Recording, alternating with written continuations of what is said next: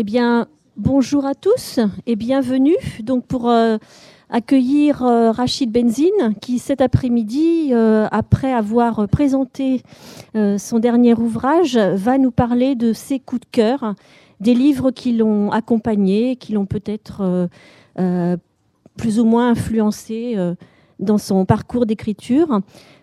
juste vous rappeler le cadre de la rencontre. c'est une durée d'environ 45 minutes. Et à l'issue, vous pourrez euh, acheter les, livres qui vont vous être présentés. Je vous demanderai juste, si ce n'est déjà fait, de couper vos portables et si vous avez à sortir, de passer par euh, le côté droit, parce que la porte de ce côté-là sera condamnée. Je vous souhaite une belle rencontre et un bon festival. Bonne soirée. J'ai l'habitude de commencer par des, par des textes en introduction. J'ai plutôt envie de, tout d'abord, de vous raconter John, John Fante, Les Compagnons de la Grappe. Simplement quelques lignes qui pourraient vous donner envie de le lire. Un soir de septembre dernier, mon frère m'a téléphoné de San Telmo pour m'annoncer que papa et maman voulaient une fois encore divorcer. tu n'as rien de plus original à me raconter? Cette fois, c'est pour de vrai, dit, a dit Mario. Nicolas et Mario et Maria Moulis étaient mariés depuis 51 ans. Bien que leur relation eût toujours été désastreuse, fondée, qu'elle était sur l'implacable catholicisme de ma mère qui punissait son mari avec une indulgence exaspérante pour l'égoïsme plein de morgue de celui-ci, il semblait parfaitement absurde que ces personnes âgées se quittent maintenant au soir de leur vie, car ma mère avait 74 ans et mon père deux ans de plus. J'ai demandé à Mario où était le problème? Adultère, elle l'a pris sur le fait. J'ai ri, ce vieillard, commettre l'adultère, voilà. C'est vraiment une écriture euh, euh, très très jouissive. Il y a, il raconte euh, d'abord, John Fante est un écrivain, donc il raconte l'immigration italienne aux États-Unis. Et euh, il raconte euh, comment il va euh, redécouvrir son propre père, parce que ce père qui est maçon, qui aurait voulu que l'un de ses fils puisse reprendre, je dirais, cet héritage-là. Et ce père-là voit son héritage quelque part disparaître, et il souhaiterait, en tout cas, construire un dernier ouvrage avec l'un de ses fils. Et ce fils qui est là simplement pour 24 heures, il dit ça va se régler très très vite, ne sait pas ce que veut véritablement son père. Et au fur et à mesure qu'il reste dans cette ville-là, il apprend à, découvrir son père. Le regard de ce fils est en train de changer, puisque ce père est parlé notamment à travers les autres. Et John Fante a cette capacité de mêler à la fois le psychologique, le sociologique, le politique et la question des émotions. Et en quelques mots, il arrive à installer une situation cocasse, mais qui donne à penser. Et donc, euh, c'est un livre que je vous conseille vraiment parce qu'il y a beaucoup de, de, tendresse là-dedans et on voit comment cette histoire de l'immigration italienne aux États-Unis euh, se rapproche, je dirais, de beaucoup d'autres histoires parce que ça permet finalement de, je dirais, d'humaniser euh, ces éléments. Alors, je ne sais pas combien de temps j'ai pour parler des livres. 45 minutes? D'accord, très bien. En tout cas, John Fante, si vous voulez rire, euh, rire aux larmes, et ensuite dire à ceux qui sont autour de vous que vous les aimez et que le temps, euh, je dirais, passe. Donc celui-ci. Je passerai très vite à Delphine Orviller. Delphine Orviller est l'une des femmes les plus intelligentes que j'ai eu l'occasion de rencontrer. Elle est femme, rabbin, dans un milieu d'hommes, ce qui n'est pas du tout facile. Et c'est une femme qui, au-delà, je dirais, de la communauté à laquelle elle, appartient, c'est-à-dire la communauté religieuse, elle est euh, issue d'un mouvement euh, juif libéral. Il y a trois femmes rabbins, simplement en France, il y en a beaucoup plus aux États-Unis. Et euh, à travers, en tout cas, le regard qu'elle a sur les textes et son dernier livre sur la réflexion de la question antisémite, comment finalement elle, exprime euh, ce qu'il y a de, je de mieux dans la pensée juive, c'est-à-dire une pensée qui donne à penser à ceux qui sont à l'intérieur et en même temps à ceux qui n'appartiennent pas. lorsqu'on entend Delphine Orviller prendre la parole, elle touche juste parce qu'elle touche chacun dans son humanité. C'est-à-dire qu'elle ne se laisse pas enfermer dans une identité communautaire, mais c'est à partir d'un lieu précis qui est son judaïsme, qui est l'héritage, qui est d'abord aussi celui de la société française, de la laïcité, de, dans son rapport, je dirais, euh, à la société, comment une femme à l'intérieur du monde religieux tente de faire bouger les choses sur la question du patriarcat. Et elle a parfois des positions qui peuvent, euh, je dirais, déstabiliser l'orthodoxie. L'orthodoxie au sens de la pratique du judaïsme. C'est une femme qui donne à penser à partir des textes, et c'est ça qui est intéressant, c'est-à-dire qu'elle qu'elle a euh, qu'elle s'approprie les textes religieux et pas simplement religieux, puisqu'elle parle aussi de la littérature, des films. Il y a beaucoup euh, de questions sur notamment la question de l'humour juif, mais elle est dans ce que euh, Jacques Derrida, le philosophe, appelle une fidélité infidèle. C'est-à-dire qu'elle est à la fois fidèle vis-à-vis d'une tradition, et en même temps, elle lui est infidèle puisqu'elle porte, je dirais, cette tradition ailleurs. C'est-à-dire qu'elle fait parler les textes autrement qui n'ont, qui n'ont été parlés à travers, je dirais, l'histoire. Et cet écart qu'elle fait, elle me semble très intéressant parce qu'elle montre comment à l'intérieur, euh, le religieux peut aussi euh, donner à penser. Et elle montre aussi comment cette idée de la laïcité est une bénédiction. Et à travers, en tout cas, ce livre, j'ai eu l'occasion d'écrire un, livre avec elle, des mille une façons d'être juif ou musulman, sur la question de la pluralité de l'identité, des appartenances, pour faire face à ce que Amin Malouf appelle les identités meurtrières.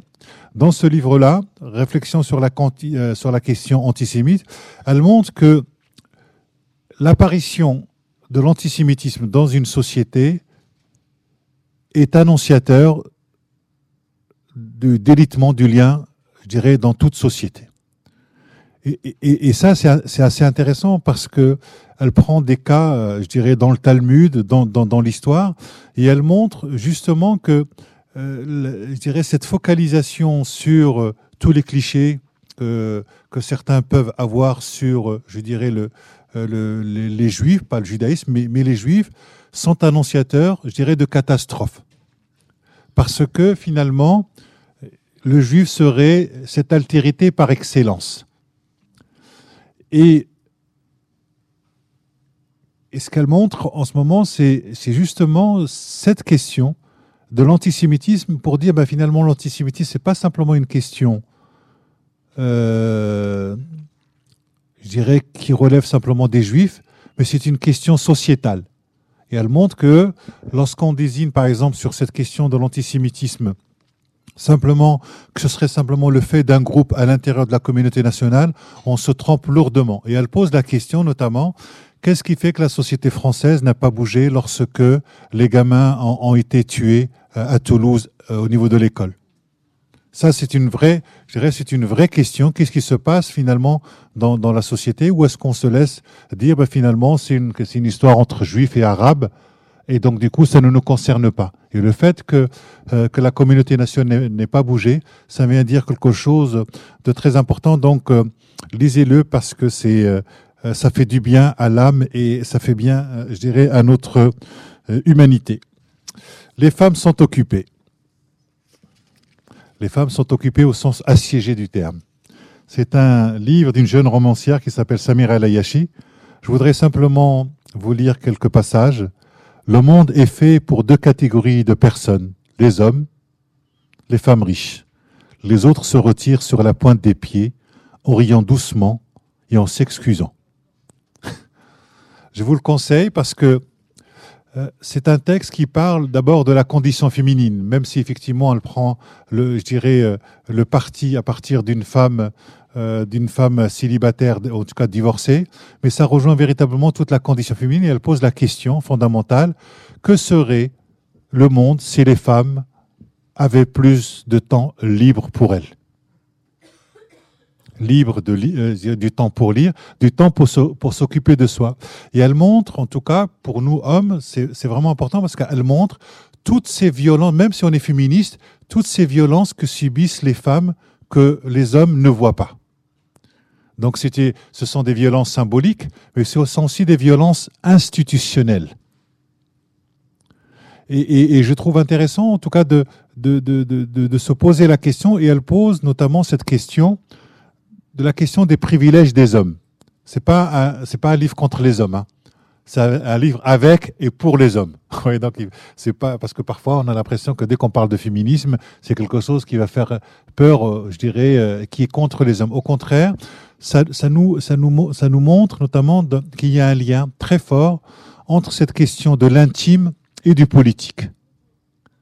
Et tout ça sous une vague, je dirais, euh, elle raconte. vous voulez que je vous lise quelques passages ou pas? C'est parce que j'ai une belle voix.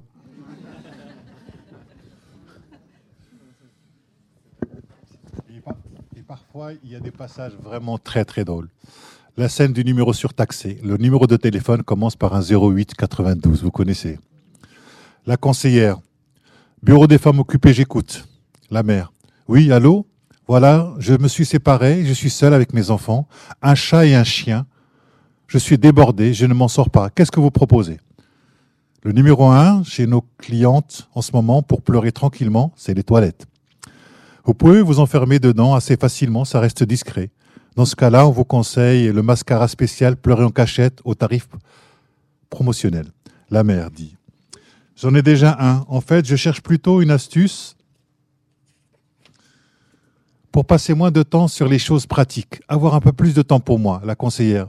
Vous avez essayé d'en faire moins C'est-à-dire Sinon, vous vous déplacez en voiture. Oui, quel rapport Dommage, parce que dans le train, à condition de ne pas vous retrouver à côté d'une mamie qui est textote sans avoir des activités, sans avoir des activités, sans avoir désactivé le son des touches, ça permet des temps de pause. Sinon, vous pouvez, vous pouvez tenter l'option je provoque un bouchon. Ça marche très bien. Les bouchons, c'est une cause de retard recevable auprès des patrons. Ça peut faire gagner jusqu'à 40 minutes de temps pour soi.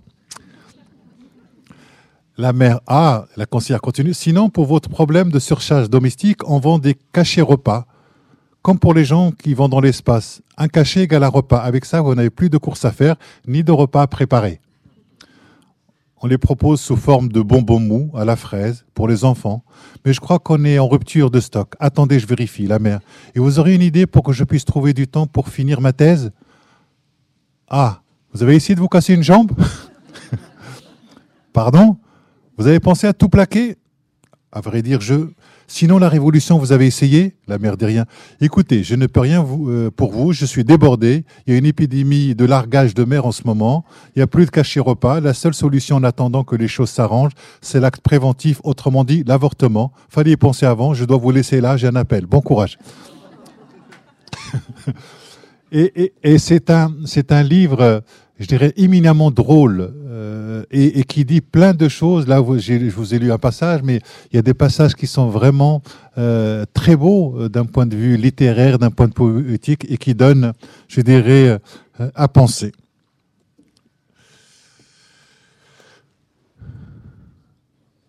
Très bien. Alors, celui-là, je vous le conseille.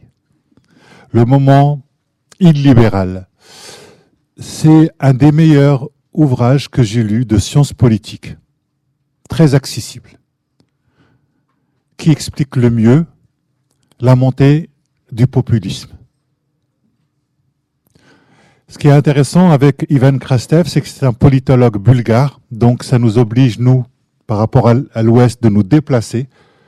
Et, j'adore en tout cas les, les auteurs qui nous font déplacer de point de vue pour regarder ce qui se passe en Europe je dirais de l'Ouest, et il analyse pourquoi, lorsqu'on avait annoncé Francis Fukuyama à la fin de l'histoire sur l'avènement de la démocratie libérale à partir de 1989, au moment de la chute du mur des Berlins, qu'est-ce qui fait que les gens ne croient plus dans la démocratie libérale représentative? Et il prend le cas euh, assez intéressant à partir de la Pologne, à partir de la Bulgarie, à partir de la Chine et à partir je dirais, de, euh, des États-Unis.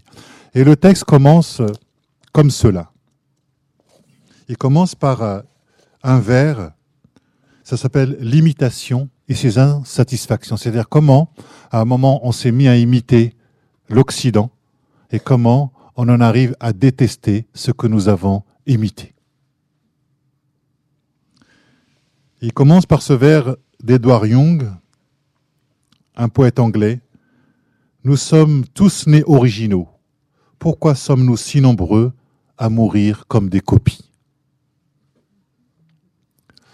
Et tout son, travail, il s'appuie sur un anthropologue français qui s'appelle René Girard, sur la rivalité mimétique. René Girard, notamment, montre la question du désir. Comment, comment naît le désir chez l'être humain? Et il montre à travers notamment la littérature, dans Mensonges romantiques et vérités romanesques, à travers Proust et d'autres, Flaubert, il montre que le désir est toujours médiatisé par l'autre, qu'en vérité, ce n'est pas son propre désir, mais que c'est parce que l'autre le désire que je le désire. Et, alors, je vous donne simplement un exemple très simple. Vous pouvez, si vous avez des, enfants ou des petits-enfants, vous pouvez le montrer. Vous donnez un jouet à quelqu'un, l'autre ne le veut pas parce qu'il le voudrait lui-même, mais c'est parce que l'autre l'a que lui, il le veut. Et donc va s'opposer cette idée d'imitation, de cette rivalité mimétique. Et il prend, je dirais, cette observation sur la question du désir pour tenter d'expliquer comment aujourd'hui il y a des mouvements illibéraux, de démocratie illibérale, qui fonctionnent. Pourquoi la démocratie représentative est en crise et pourquoi si les régimes forts qui vont, je dirais, euh, se passer de tous les contre-pouvoirs, qui réussissent aujourd'hui. Qu'est-ce que ça vient dire, je dirais, sur euh, notre société? Il dit, hier l'avenir était meilleur. Nous avons longtemps cru que l'année 1989 séparerait le passé du futur presque aussi nettement que le mur de Berlin séparait l'Est de l'Ouest. Nous avions du mal à imaginer un monde qui soit radicalement meilleur que le nôtre, ou un avenir qui ne soit pas fondamentalement démocratique et capitaliste. Ce n'est plus ce que nous pensons aujourd'hui, la plupart d'entre nous ont du mal à imaginer un avenir solidement démocratique et libéral, même à l'Ouest. donc, c'est cette idée que il y a une crise dans la croyance même de ces démocraties, je dirais, euh, euh, libérales. Et il montre justement comment, après, je dirais, la Seconde Guerre mondiale et 1989, le déploiement du modèle libéral comme étant la fin de l'histoire, et cette volonté que les autres imitent l'Occident. Et Trump, aujourd'hui, en tout cas dans l'analyse d'Ivan Krastev, Ivan Krastev montre qu'en fait, Trump ne veut pas que l'Amérique soit imitée. Parce qu'il part du principe que ceux qui nous ont imités sont en train de nous dépasser sur notre propre secteur, et notamment il vise l'idée de la Chine. Et il dit que ce modèle économique américain que nous voulions pour tout le monde, en vérité, c'est pas ça qu'il faut faire. Il faut se replier sur soi et que de telle sorte que notre propre modèle ne soit pas copié par les autres. Vous voyez, donc euh, ça permet. Et, si on ne comprend pas, euh, je dirais, euh, cet élément-là de la politique de Trump, on ne peut pas comprendre pourquoi les États-Unis sont en train de se retirer de ce monde-là. Et la politique de l'imitation, c'est justement pour lui la Chine qui a imité tous les produits occidentaux, tous les moyens, je dirais, de production occidentaux, mais qui n'a pas validé la vision libérale de la démocratie. Donc on est dans un, plutôt dans un modèle illibéral, mais on prend tous les éléments que, en tout cas pour cette idée de l'imitation. Lisez-le parce que c'est vraiment un plaisir. J'ai l'impression d'être dans une émission de librairie. Allez-y. Je ne sais pas ce qui se passe. Je dois être un piètre vendeur. Alors, ça, c'est pas moi qui l'ai choisi. Euh, euh, Annie Ernaux, très beau. Très beau. Annie Ernaux est issue d'un milieu ouvrier. Et elle arrive à, raconter ce que, je racontais euh, tout à l'heure sur la question des transfuges de classe sociale et culturelle. C'est-à-dire que ses parents sont restés ouvriers et elle, elle a fait de grandes études puisqu'elle est devenue un grand professeur, une grande littéraire. Et elle raconte justement la, honte qu'elle a eue du milieu dans lequel elle a grandi. Et en même temps, toutes ces violences-là, qui sont des violences institutionnelles qu'on apprend à l'école, sur la question du mépris de l'autre. Et, à travers ce récit de, je dirais, sur la honte, elle décrit quelque chose qui relève d'une violence euh, qui est quand même, je dirais, assez incroyable. Je vais vous lire quelques passages. Mon père a voulu tuer ma mère un dimanche de juin, au début de l'après-midi. J'étais allé à la messe de midi, moins le quart comme d'habitude. J'avais dû rapporter des gâteaux du pâtissier installés dans la cité commerciale, un ensemble de bâtiments provisoires édifiés après la guerre, en attendant l'achèvement de la reconstruction. En rentrant, j'ai enlevé mes affaires du dimanche et enfilé une robe se lavant facilement. Une fois les clients partis, les volets ajustés sur la devanture de l'épicerie, nous avons mangé, sans doute la radio allumée, parce que cette, à cette heure-là, c'était une émission humoristique. Le tribunal avec Yves Deniau dans le rôle d'un lampiste accusé, continuellement de méfaits dérisoires et condamné à des peines ridicules par un juge à la voix chevronnante. Ma mère était de mauvaise humeur. La dispute qu'elle avait entreprise avec mon père, sitôt assise, n'a pas cessé durant tout le repas. La vaisselle débarrassée, la toile cirée essuyée, elle a continué d'adresser des reproches à mon père. En touchant, en tournant dans la cuisine minuscule, coincée entre le café l'épicerie et l'escalier menant à l'étage, comme à chaque fois qu'elle était contrariée. Mon père était resté assis à la table sans répondre, la tête tournée vers la fenêtre. D'un seul coup, il s'est mis à trembler, convulsivement et à souffler. Il s'est levé et je l'ai vu empoigner ma mère, la traîner dans le café en criant avec une voix rauque inconnue. Je me suis sauvé à l'étage et je me suis jeté sur mon lit, la tête dans un coussin. Puis j'ai entendu ma mère hurler Ma fille Sa voix venait de la cave, à côté du café. Je me suis précipité au bas de l'escalier. J'appelais au secours de toutes mes forces. Dans la cave mal éclairée, mon père agrippait ma mère par l'épaule ou le cou. Dans son autre main, il tenait la serpe à couper le bois qu'il avait attaché au bio où elle était ordinairement plantée. Je ne me souviens plus ici que de sanglots et de cris. Et elle raconte justement la, condition d'une famille ouvrière avec euh, toutes les difficultés que cela peut poser et avec parfois, je dirais, cette, euh, l'importance des mots, en tout cas l'importance de la parole quand on, quand on l'a plus. Donc je, je, vous conseille vraiment de lire tout Annie Rino. C'est écrit simplement, mais c'est quelque chose qui est vraiment très, très, très puissant. Et en plus, ça doit coûter moins cher qu'un kebab. Donc, euh, donc, donc allez-y, allez-y. voilà, donc c'est devenu, euh, là, je vais dire ça pour tous les autres livres. Hein.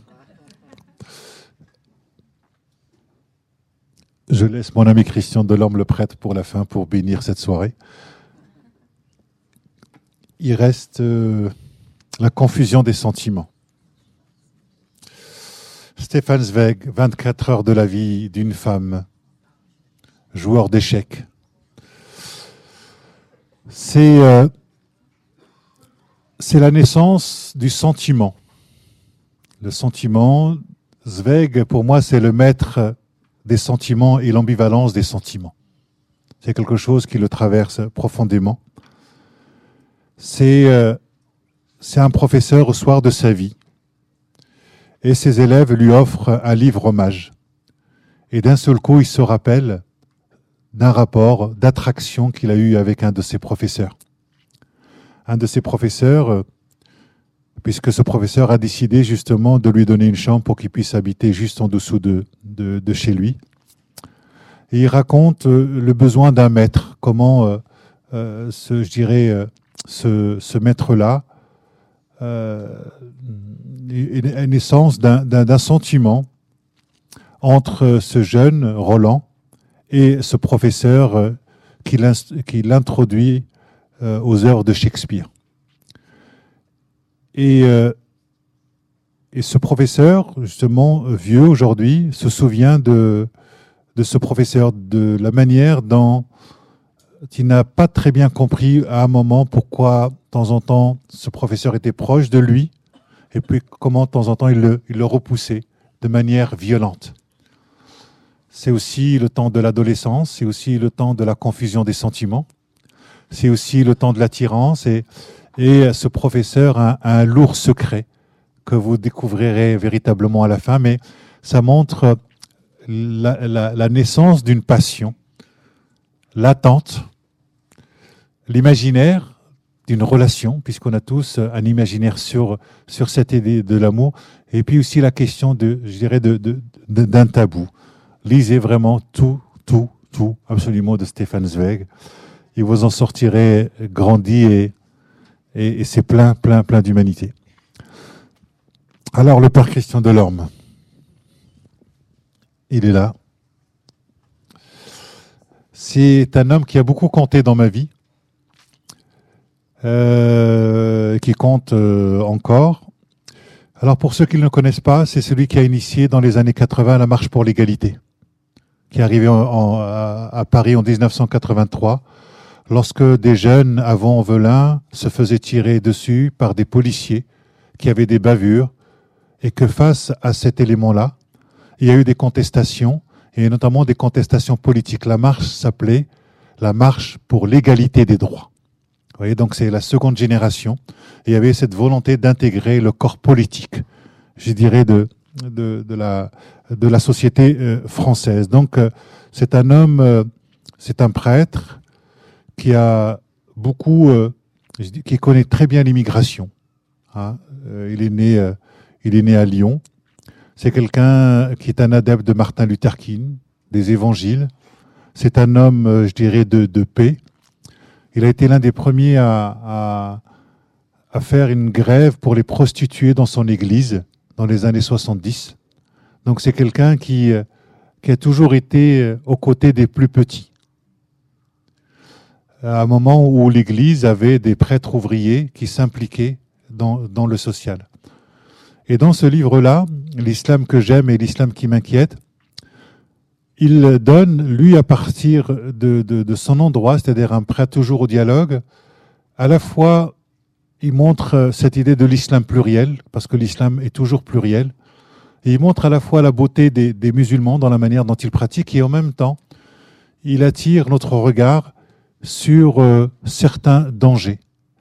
Et, j'aime en tout cas les, gens qui sont toujours dans, dans cette nuance-là, dans, dans cette complexité-là, dans cette radicalité de la nuance et de la complexité, qui fait que son, en tout cas son regard à lui, c'est tout d'abord les êtres humains. Au-delà de, de l'appartenance, je dirais, des communautés religieuses, c'est un véritable euh, humaniste. Il a écrit plein d'autres ouvrages, mais c'est quelqu'un qui est très touchant et quand il vous regarde profondément, vous avez l'impression, c'est pas simplement une impression, mais que vous comptez pour, pour lui. C'est-à-dire que chaque vie, chaque vie vaut la peine d'être vécue. Là, en ce moment, il s'occupe des réfugiés, euh, des migrants, euh, et c'est quelqu'un qui a toujours été, euh, c'est ce que j'aime. Alors, en arabe, il y a une expression qui dit entre ce qu'on appelle Rijal Din ou Rijal Allah, c'est-à-dire les hommes de religion et les hommes de Dieu. C'est pas du tout la même chose. Les hommes de religion, c'est l'idée de l'institution. Institution, pouvoir, contrainte, etc. Autant un espace aussi de création. Mais les hommes de Dieu, eux, sont proches des hommes. Ouais, c'est pas du tout la même chose. C'est pas, pas l'institution qui prime. C'est d'abord cette idée de la relation. Et c'est quelqu'un que vraiment je vous conseille de lire parce que pour moi, en tout cas, il représente, je le dis souvent, quand je pense christianisme, je pense Christian Delorme. Quand je pense judaïsme, je pense Delphine Orviller. Ça veut dire que, en fait, je rencontre le christianisme d'abord à travers des hommes et des femmes.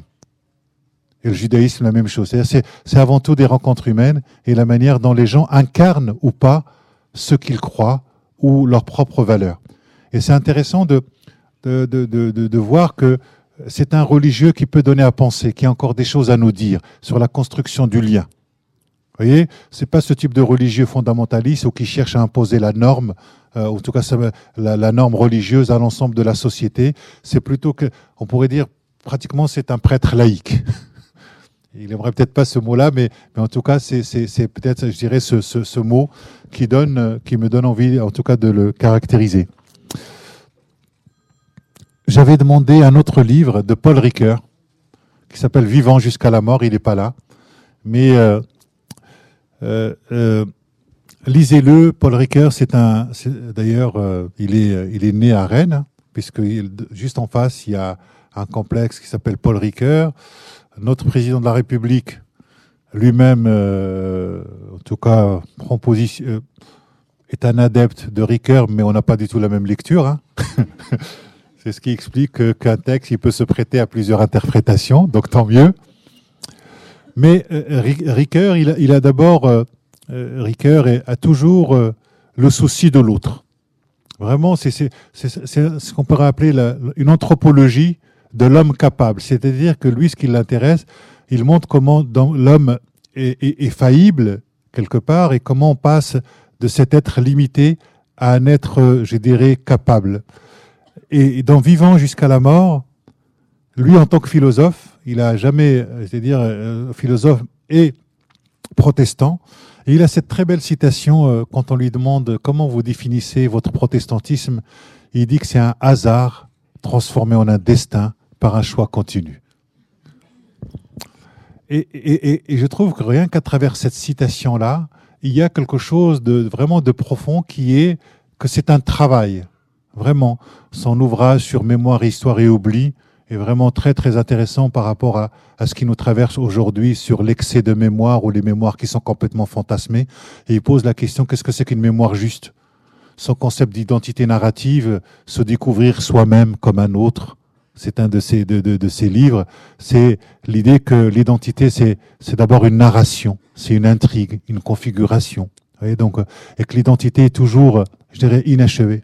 Et dans ce livre-là, Vivant jusqu'à la mort, il essaye de penser la question de sa propre fin.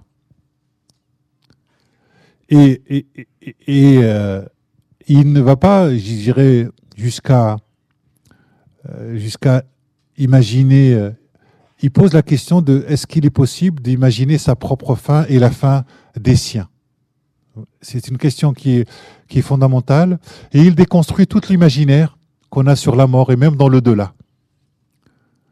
Et il termine, euh, juste d'éléments quand même, il dit, euh, à un moment sur la question de la mort, il dit, euh, dit qu'il n'est pas là pour imaginer l'au-delà parce qu'il il imaginera toujours à partir des représentations humaines, etc., que c'est vraiment limité.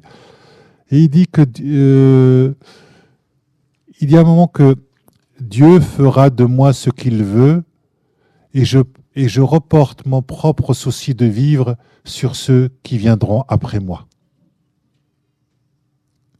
Et je trouve ça très beau de, de, de, dire que, en fait, il y a quelque chose qui est de l'ordre du passage euh, dont, dont, on, dont on se saisit. Et ça finit par aboutir lorsqu'on a des deuils comme cela. Il y a le moment du deuil, il y a le moment de la tristesse, le fait de perdre un être cher. Mais en, en, en, découvrant ce texte-là, on découvre aussi qu'on peut aussi euh, célébrer la naissance de ces gens que nous avons connus.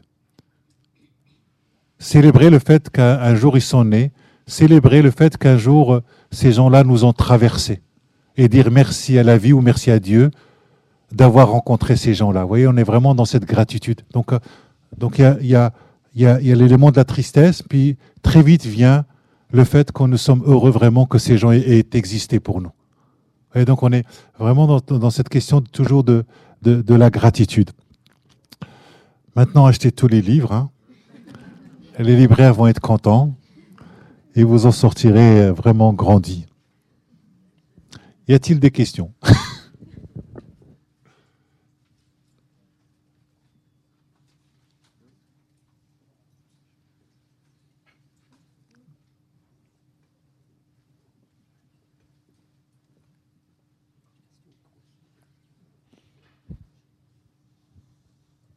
rebondir, euh, donner vos propres euh, conseils de lecture.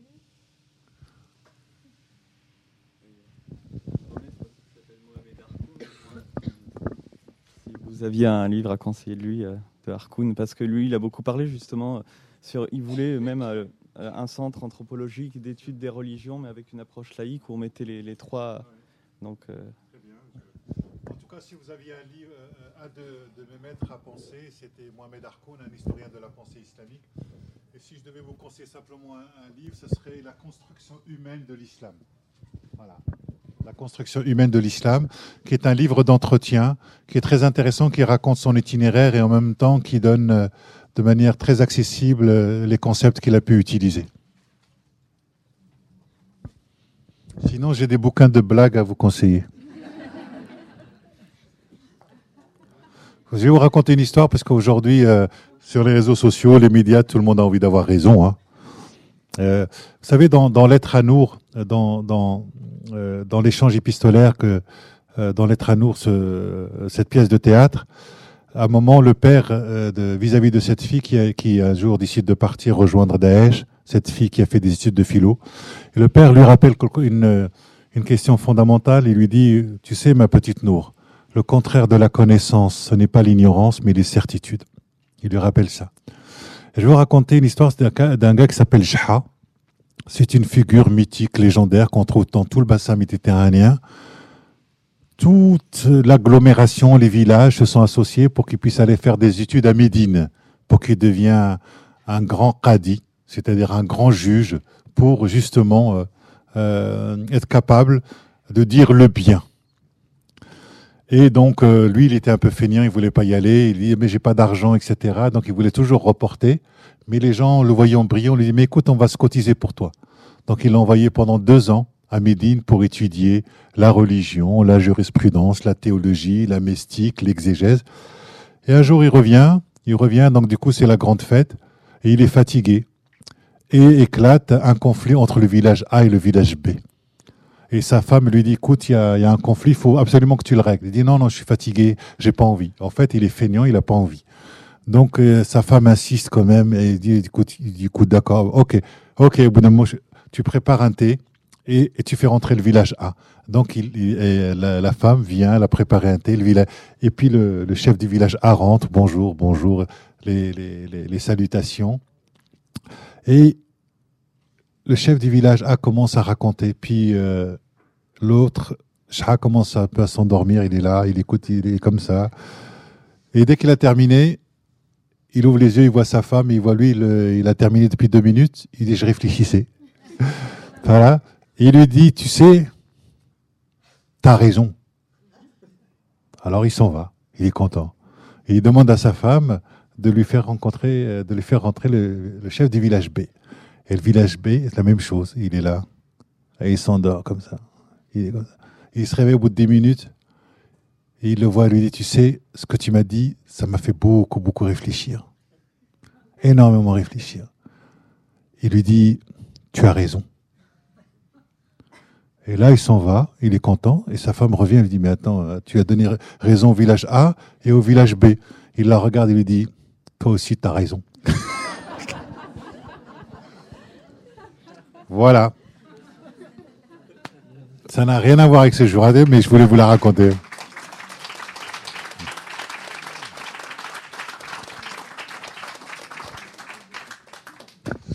Donc, pas de questions?